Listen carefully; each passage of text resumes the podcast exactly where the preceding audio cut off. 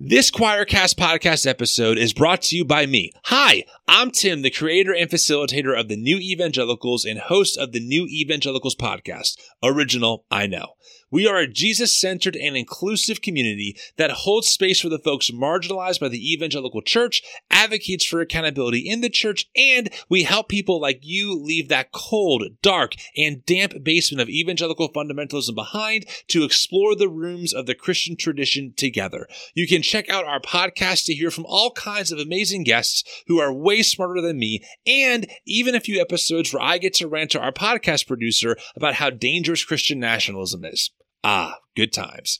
Check us out anywhere you get your podcasts or slide into our DMs on Instagram at the New Evangelicals. Thanks. Hey, my name is Brandon Dragan. I'm the author of the novel The Wages of Grace. And if you only listen to one podcast today, be sure to listen to Second Cup with Keith. It is good to the last drop.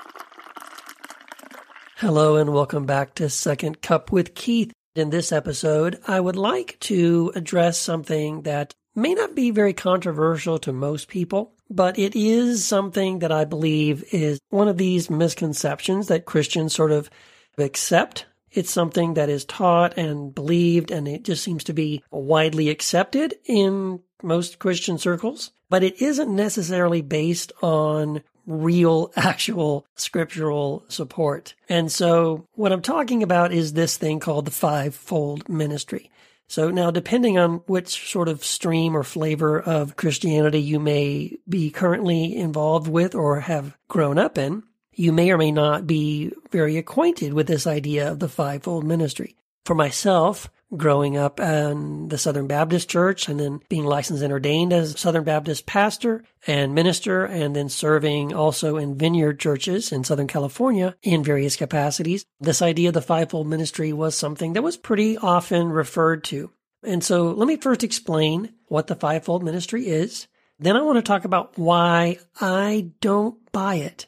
I really don't think that this something called the fivefold ministry as it is taught really exists or should be used as some sort of a standard in our churches today. So, first of all, let's answer the question what is the fivefold ministry? Well, the fivefold ministry, again, in certain Christian circles, is this concept that's found in Ephesians chapter 4, verses 11 through 13. And essentially, we'll read this in a second, but I'm just going to explain where, where it comes from and what it is. It's this concept that in Ephesians, the apostle Paul outlined these sort of five offices or these five sort of leadership positions or giftings, however you want to phrase it, that are quote unquote essential for the health and growth of every Christian church everywhere in the world. And this is one of the reasons why I kind of reject the concept because the things that Paul says in Ephesians chapter 4 verses 11 through 13, as we're going to read in a second, they're good concepts, but the problem I have is with the application of it. In other words, these handful of verses in Ephesians are then taken and used as the template and the standard for every church that's ever going to be planted or ever going to be considered a real church from here till you know the end of time. And I think that applying the standard in Ephesians 4, 11 to 13 is not a good idea. And I'm going to explain why. First, let's go in and read it, okay? Ephesians chapter 4, verses 11 through 13. The apostle Paul writing to the church in Ephesus says this. So Christ himself gave the apostles, the prophets, the evangelists, the pastors, and teachers to equip his people for works of service, so that the body of Christ may be built up until we all reach unity in the faith and in the knowledge of the Son of God and become mature, attaining to the whole measure of the fullness of Christ. So, of course, this is where the fivefold ministry comes from. We notice that here in this passage that we just read, Paul lists five offices or giftings, however you want to think of it or phrase it. They are listed in this order apostles, prophets, evangelists, pastors, and teachers. And for those who swear by this sort of fivefold ministry template or model, for them, this list represents both a hierarchy of gifting and an essential list of giftings or offices that must be present in every church for, again, health and growth of the church. So when I say hierarchy, that I mean that they understand that list here in Ephesians 4, 11 through 13 to be a hierarchy of authority. So in other words, apostles are listed first, so they must be the most important. They have seniority and they have seniority over everybody on the list below that. So prophets would be next. Then prophets have authority over evangelists and then pastors and then teachers. So at the bottom of that list, if you want to think of the pyramid the other direction, at the bottom would be the teachers and then the pastors. And these are subordinate to evangelists, prophets, and apostles. So one of the main reasons that I reject that list is number one, I don't think that it's hierarchical. I don't think that Paul's list is intended to be understood as a hierarchy of authority. And this really comes from the misunderstanding that we've adopted in, in, our Christian churches today. The idea that if you're a pastor or a teacher, for example, and you teach something to a group of people, let's say a congregation, that by virtue of you teaching the gospel or the word of God to someone, you therefore have authority over that person. That's, by the way, nowhere found in the scriptures. The scriptures never equate the ability to teach with authority over another person. There's several reasons why people have this misunderstanding. Usually, again, a misapplication or misunderstanding of, of certain verses in the New Testament. But we should never equate teaching someone with authority over that person. In fact, none of us should ever have authority over anybody. What Paul affirms for us in the New Testament, and when he speaks to churches, what he says is that we should all submit to one another. And so if we're all in mutual submission to one another, then no one has any sort of power over or authority over anyone else. That's just the way it has to work. And so we never demand that other people submit to us. That's not what's meant when Paul says we all submit to one another in love. So submission is something that we willingly grant to one another in love and, and respect and mutual respect for one another. It's not something we ever demand that other people give to us. In other words, I only submit to you as you submit to me. It's not a one way street. This is a two way street. Everybody is at the same level and no one is, has any authority over anyone else. And so let me just briefly address also the mistaken assumption of hierarchy in this list. So because Paul says that Christ himself gave apostles, prophets, evangelists, pastors, and teachers, we assume, okay, that must have some level of authority. Now, I disagree. I think what that is, is a list not of levels of authority, but a chronological list of in what order these gifts were given to the church. So we can think of it this way. First, Christ was given, right? Christ himself is the first in that list. And then Christ sent apostles. Apostles, by the way, just means sent ones. And it's, the apostles we know from early church history in the book of Acts. It's the apostles who then from are sent out from Jesus to go and preach the gospel and plant churches in various places. Once those churches were established, within those churches, some people received gifts of prophecy. We see this in 1 Corinthians when Paul even encourages people in the church in Corinth to eagerly seek the gift of prophecy. So prophets then sort of rise up next within the local church. And then evangelists, people who have the gifting of evangelism, they're also sent out in their local area, in their community, to continue to preach the gospel so that more people are added daily to the church and the body of Christ in that local area. And then within those local bodies or expressions of the, of the body of Christ in those local areas.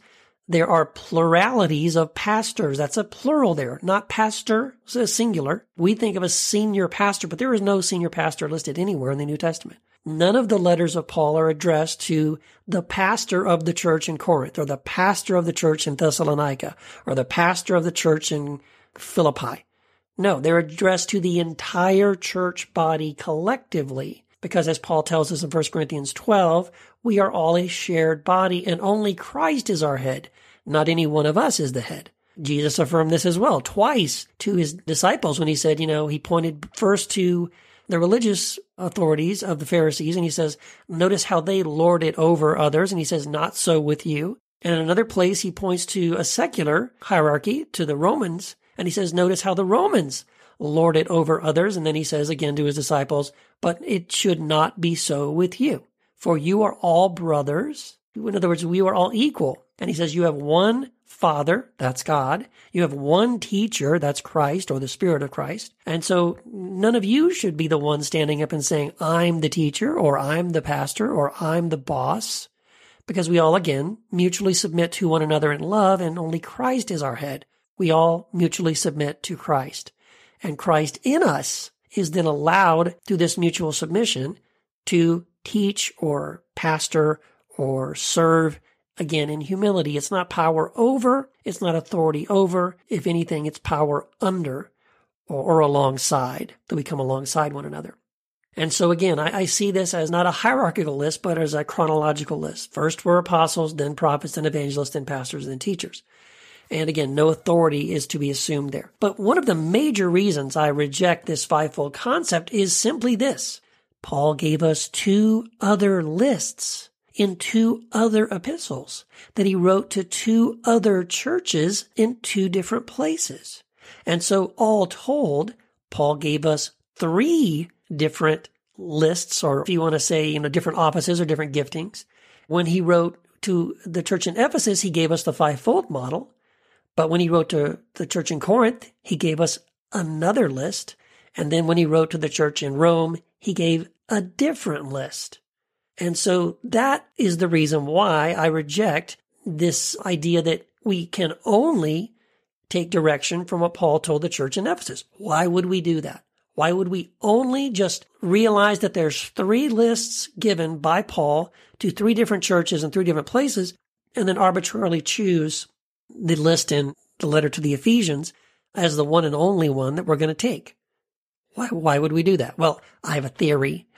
I think it's because if you look at all three of those different lists, the one given to the church in Ephesus, which we just read, is the only one that includes the term pastors. And personally, I think that's the reason why the church, uh, certain church groups have decided that the fivefold ministry, which is listed in right here in Ephesians chapter 4 is the one we should choose because it mentions pastors. Because the word that that term pastors by the way is only mentioned once in the entire New Testament and it's right there. There are no references to pastors anywhere else. And so I that's my theory. That's why I think so. But anyway, let's go and look at these other different lists that are given by Paul in other letters, okay? So there's what's called the eightfold ministry, or as I'm calling it that, because 1 Corinthians chapter 12, starting in verse 28, Paul gives us an eightfold list. And he says this, and God has placed in the church first of all apostles, second prophets, third teachers, then miracles, then gifts of healing, of helping, of guidance, and of different kinds of tongues. So, even though Paul starts out the same with his list in this letter to the Corinthians, the same in the book of Ephesians, or the letter to the Ephesians, he starts off the same, right? He starts off with apostles and prophets, but then he jumps over to teachers. So teachers just got a promotion. in the church in Corinth, they're promoted to third place, up from, by the way, last place in the Ephesians list. So way to go, teachers. But then he, he introduces after teachers, workers of miracles, people who have gifts of healing, people who have gifts of help, people who have gifts of wisdom or guidance, and those who speak in tongues. And so this is a list of eight different gifts or offices, if you want to call them that. And so uh, this is what we would call the eightfold ministry. And so he adds three more to the list and he takes pastors out of the list. So wow. Here's the thing. Understand. Let's say that we never had the letter to the Ephesians. What if it was never found? Right? And we only had Corinthians and Romans, which is the one we're going to look at in a minute. Well, then we would conclude, well, this must be the list. This is what the apostle Paul uh, is telling us that every church has to have. Every church has to have apostles, prophets, teachers, miracle workers, people who do healing, people who are helpers, people who provide wisdom and guidance, and people who speak in tongues. And that's what you have to have if you want to grow or plant a church. Or let's say, let's go back in time. Let's just say, what if we lived in Corinth and we didn't live in Ephesus? And then Paul's letter arrives one day by special delivery and someone stands up in our church, you know, on a Sunday morning and reads to us this letter from the apostle Paul. And when he gets to this part, what would we think? we would say, oh, okay, write that down. There are eight things that the church must have. Because Paul, the apostle Paul just told us those of us here in the church in Corinth, these are the eight gifts or offices that you must have. Apostles, prophets, teachers, miracle workers, gifts of healing, helping, guidance, and different kinds of tongues. There you go. Now let's say we take a trip next month. We embark on a trip to go visit our, our family and our friends in Ephesus. And when we get there, they go, Oh, we got this letter from Paul and it explained, you know, the important offices that we must have. And we're like, Oh, we got one too. Yeah. And the, our friends in Ephesus are convinced that it's these five gifts. And we go, No, no, no, no. You're missing a couple.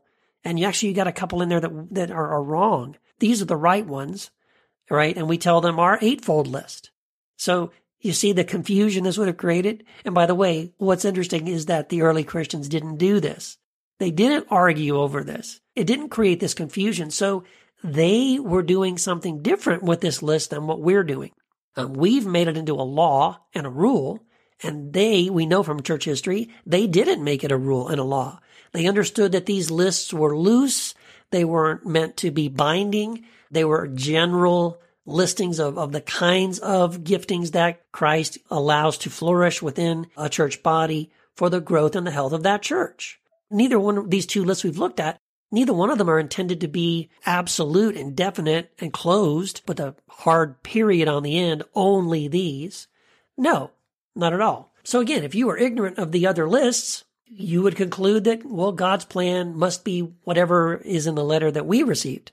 And so, you know, if you lived in Corinth and you had this list, you might conclude from your list that pastors and evangelists are lower class citizens in the church and, and well, that not even mentioned at all.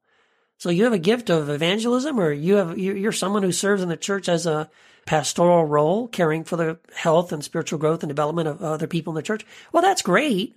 But hey, according to what Paul said to us in Corinth, not such a big deal. Should we make that assumption? Well, of course not, right? This is not the way we should treat these kinds of passages. Let's go on and read the third list that was given. This one was when again Paul wrote to the church in Rome. This is the sevenfold ministry. And so now, if you live in Rome and you got a letter from Paul this week, this is what it would have said. And this is what you would have taken away. So Romans chapter 12. This is verses 4 through 8. Paul says this, For just as each of us has one body with many members, and these members do not all have the same function. So in Christ we, though many, form one body, and each member belongs to all the others. We have different gifts, according to the grace given to each of us. If your gift is prophecy, then prophesy in accordance with your faith. If it is serving, then serve. If it is teaching, then teach. If it is to encourage, then give encouragement. If it is giving, then give generously. And if it is to lead, do it diligently. If it is to show mercy, do it cheerfully. Now, I gotta say, personally, out of these three lists, if I gotta choose one, I'm probably gonna choose this one because the sevenfold ministry of God drops leadership to the bottom. oh my gosh, this is probably the reason why nobody is out there writing books or teaching leadership classes on the sevenfold ministry of God as given to us by the apostle Paul in the book of Romans. Because leadership is at the bottom of that list just ahead of showing mercy. And it puts service, teaching, and encouragement at the very top of the list. I love that. But again, if you were a Christian in Rome around the first century, you would have heard this letter read from the apostle Paul to you, and you could have then easily said, okay, we got it, everybody. This is it. Apostles, evangelists, and pastors are not as important as people who have the gift of prophecy or service or teaching or encouragement or giving or leadership or mercy. And so we might do that. We might say, oh, well, okay, Paul told us, the church in Rome, that these are the important things, this sevenfold list. But again, early Christians didn't do this. There is no evidence that churches in Ephesus or Rome or Corinth argued about which list was right. And the main thing I believe we can learn from all of this is that Jesus was serious when he said that we are all brothers and sisters and that none of us is meant to be the father or the teacher or the ruler over anybody else. That's in Matthew 23 verse 9 if you want to look it up. The goal in the body of Christ is that we are all members of one another, as Paul says here in this passage we just read, so that no one person is given preeminence or authority over anybody else. So, having said all that, let me just say, let me just clarify a few things. Yes, I do believe that there probably are still today people who are sent by the Holy Spirit. We might, may or may not call those apostles because of course that term apostle has taken on a connotation of somebody who has this authority and prominence, right? And a lot of times people are eager to take that term apostle upon themselves. In fact, I, I think probably almost anybody today who is walking around calling themselves Apostle Joe or Apostle Steve or whoever, they gave themselves that title. I really doubt anybody else said, you know what, I think you might be an apostle. But nevertheless, yes, certain people are called and are gifted to go out and, and do the things that apostles did, like proclaim the gospel, plant a church, start a gathering in their house or their community, recognize the gifts of others within that body of believers. And then here's what apostles did move on when they're needed to go and plant gatherings like that in other places. See, that's what apostles really do. They don't stay in the same place and preach in the same church all the time. The apostle Paul and the other apostles, they had a very itinerant kind of a ministry. They would go to a certain place, gather believers or preach the gospel and help people come to know who Christ is, right? And get those people together and help them get something going, get a gathering going, a church being established in a certain place. They might stay around long enough, a few months, maybe even a year. I think Paul stayed a year in a couple of places. But after that, he moved on and he let them kind of run the show without his help as they are led by the Holy Spirit. I also affirm the, all those giftings that are listed in, in all those different, you know, scriptures that we read. I do believe people have gifts of prophecy. I've, I've experienced that myself. People have had words of knowledge for me and I myself have spoken in tongues and pray in tongues. I'll tell you that story one of these days, how that came about, because it's not something I expected. And definitely people have gifts of teaching and people absolutely have gifts of compassion and mercy and gifts of giving and hospitality and all those other things that were listed by Paul in these three different lists that we just read. But what I reject and this is the whole reason I'm making this podcast. Uh, what I reject is the idea that there are only five main gifts in the church today, this fivefold ministry, and that only these five should be emphasized and exalted above all those other gifts that are mentioned in the New Testament by the Apostle Paul, as if they're more special or more necessary or more important. I want to just call us back to this idea of really the thing that Paul emphasizes more than anything else in the New Testament, and that's these 58 one another's. There are 58 one another statements in the New Testament, way more than five. the message that we should pick up from these 58 one another's is this you matter. You are essential to the body of Christ. Whatever your gift is, it's necessary and it's very important. And Paul is very clear about this in 1 Corinthians chapter 12, where he goes through these different, this idea of the, of what it even means to be the body of Christ. Number one, Christ is the head, not any one of us. Secondly, every one of us is submitted to Christ first of all, and then we are submitted to one another in love to use our God given, Holy Spirit given giftings, whatever that happens to be, to build up everybody else in the church. In fact, if we go all the way back up to the fivefold ministry that's listed in Ephesians, what we'll notice is that those apostles, prophets, evangelists, pastors, and teachers are not the ones who are supposed to be doing all of the work. No, no, no. but what it actually says is that Christ gave apostles, prophets, evangelists, pastors, and teachers to do what? To equip his people. That's the rest of us. That's everybody else for works of service so that the body of Christ may be built up and we can all reach unity in the faith and in the knowledge of the Son of God and become mature and attain the whole measure of the fullness of Christ. And so again, it's a very communal idea. It's not just these five people who are doing all the work. If they are doing anything at all, they are building up and equipping and empowering everybody else in the body so that everybody else in the body can practice these 58 one another's in ministry to each other. So it's not a spectator sport. There is no bench. It's not like the rest of us are sitting back on the pew and watching all these other people, these other five giftings do all the work and all the quote unquote ministry. No, no, no. Even if you're going to hold on tight to Ephesians fivefold ministry model, Understand that that fivefold ministry model in Ephesians says that what those five people are doing is using their gifts to equip the rest of us for ministry. We're the ones who are supposed to be doing that work and that ministry, ministering and serving to one another in the body of Christ. And so that's a very important distinction. We need one another. Your gift is necessary to me and my gift is necessary to everyone else. And so none of us is more important than anyone. So as Paul says, as we, as we take all of these passages together, what we see in all of his writings is that there are many gifts and they're all given by the same spirit and that we are all members of one another. Whatever gifting your is, it's not for you. They're not about you. It's about how you use those giftings to lift up, build up, strengthen, encourage, and bless everyone else in the body of Christ. And that gifting and the use of that gifting isn't intended to exalt you and to make you more important at all. In fact, if you're doing it that way, you're doing it wrong. It's for the good of others.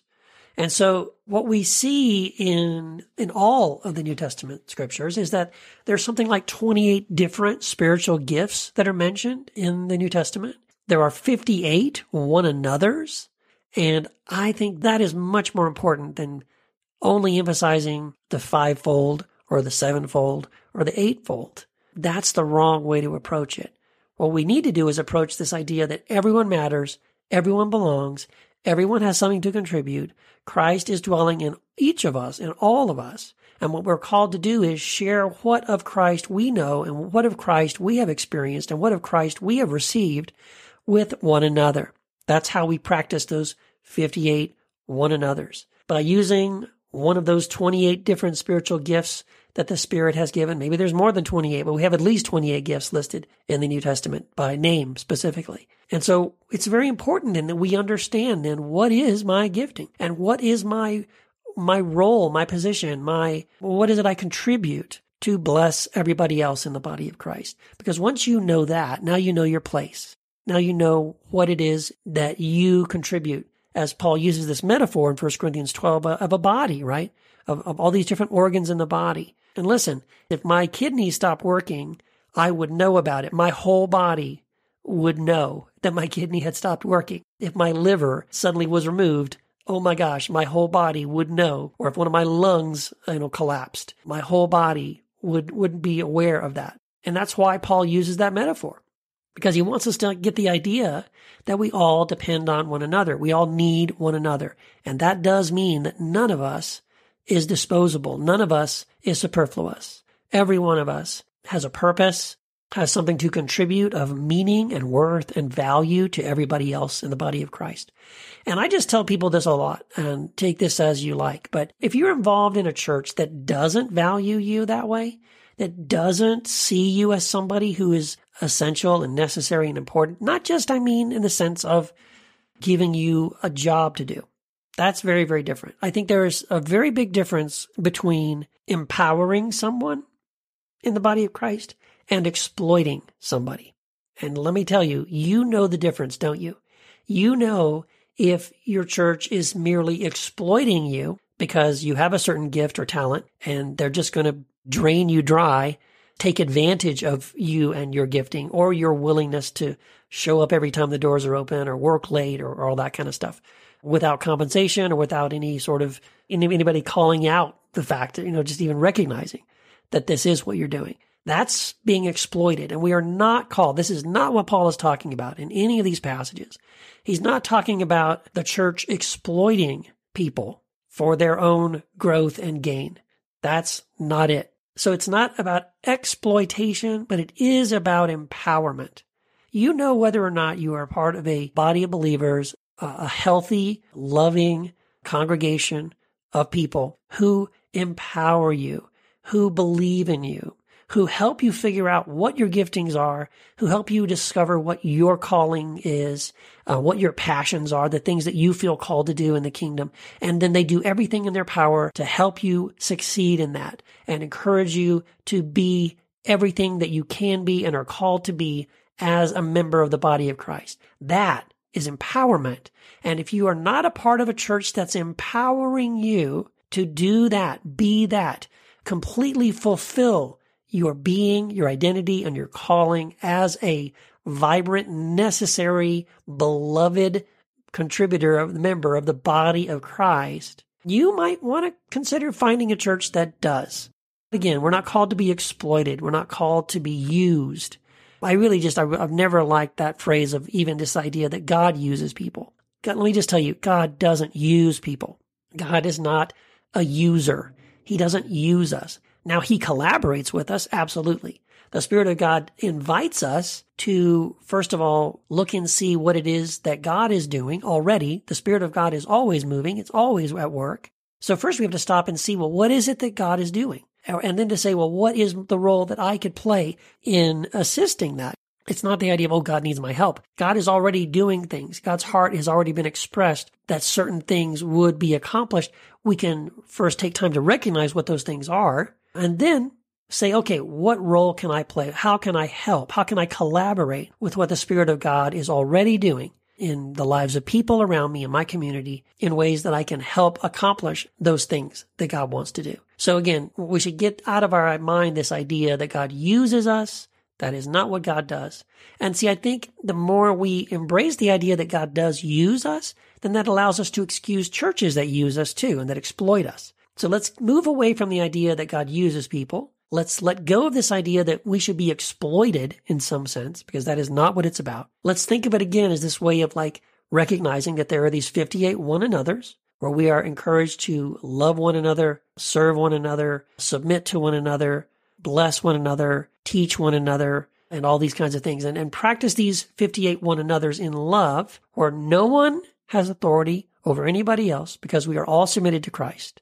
Uh, this is what Jesus describes. This is the way the early church operated for at least the first 300 years of church history before hierarchy did kind of creep in, where the bishop rule kind of took over. And people in these positions of apostles, prophets, evangelists, teachers, etc., Whereas initially, these are people who served without a title, that they did these things naturally, organically, because they loved their fellow brothers and sisters in Christ in their congregations, they willingly, lovingly served these ways. Again, it even says in the New Testament that they served this way, these diakonos, the deacons, which just means servant, that they served without any kind of expectation of financial compensation or anything like that.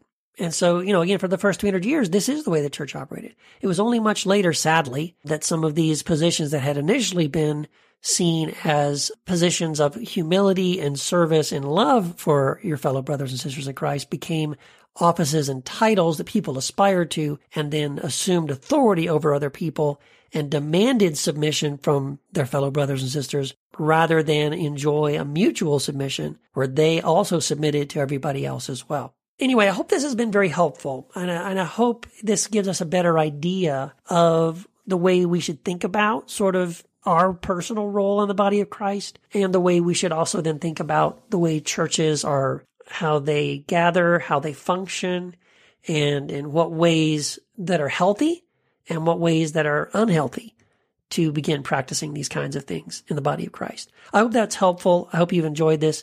Thank you again for listening to Second Cup with Keith. I really enjoy doing these episodes. I hope you enjoy it too. If you're not listening on the Ethos Radio app on your either iPhone or Android phone, please do me a favor. Do yourself a favor. Go to your app store, look up the Ethos Radio app and download that because not only will you be able then to get automatic updates every time I have a new episode of Second Cup with Keith on the Ethos Radio app, you'll also get updates for my threads podcast, also available on the Ethos Radio app. That's where I have really exciting conversations with amazing people. Paul Young, Brad Jersak, Brian Zahnd, December Rose, and, and more are on the way. I have conversations coming with Derek Webb, Jennifer Knapp, so many great things coming up on the Threads podcast. And Second Cup with Keith and Threads post on every other alternate Mondays one Monday will be Second Cup with Keith, and the next Monday will be Threads, and the next Monday will be Second Cup with Keith, and the next Monday will be Threads. So there's always going to be something new coming from me on the Ethos Radio app. And you know what? There's other podcasts on the Ethos Radio app as well that you'll probably enjoy.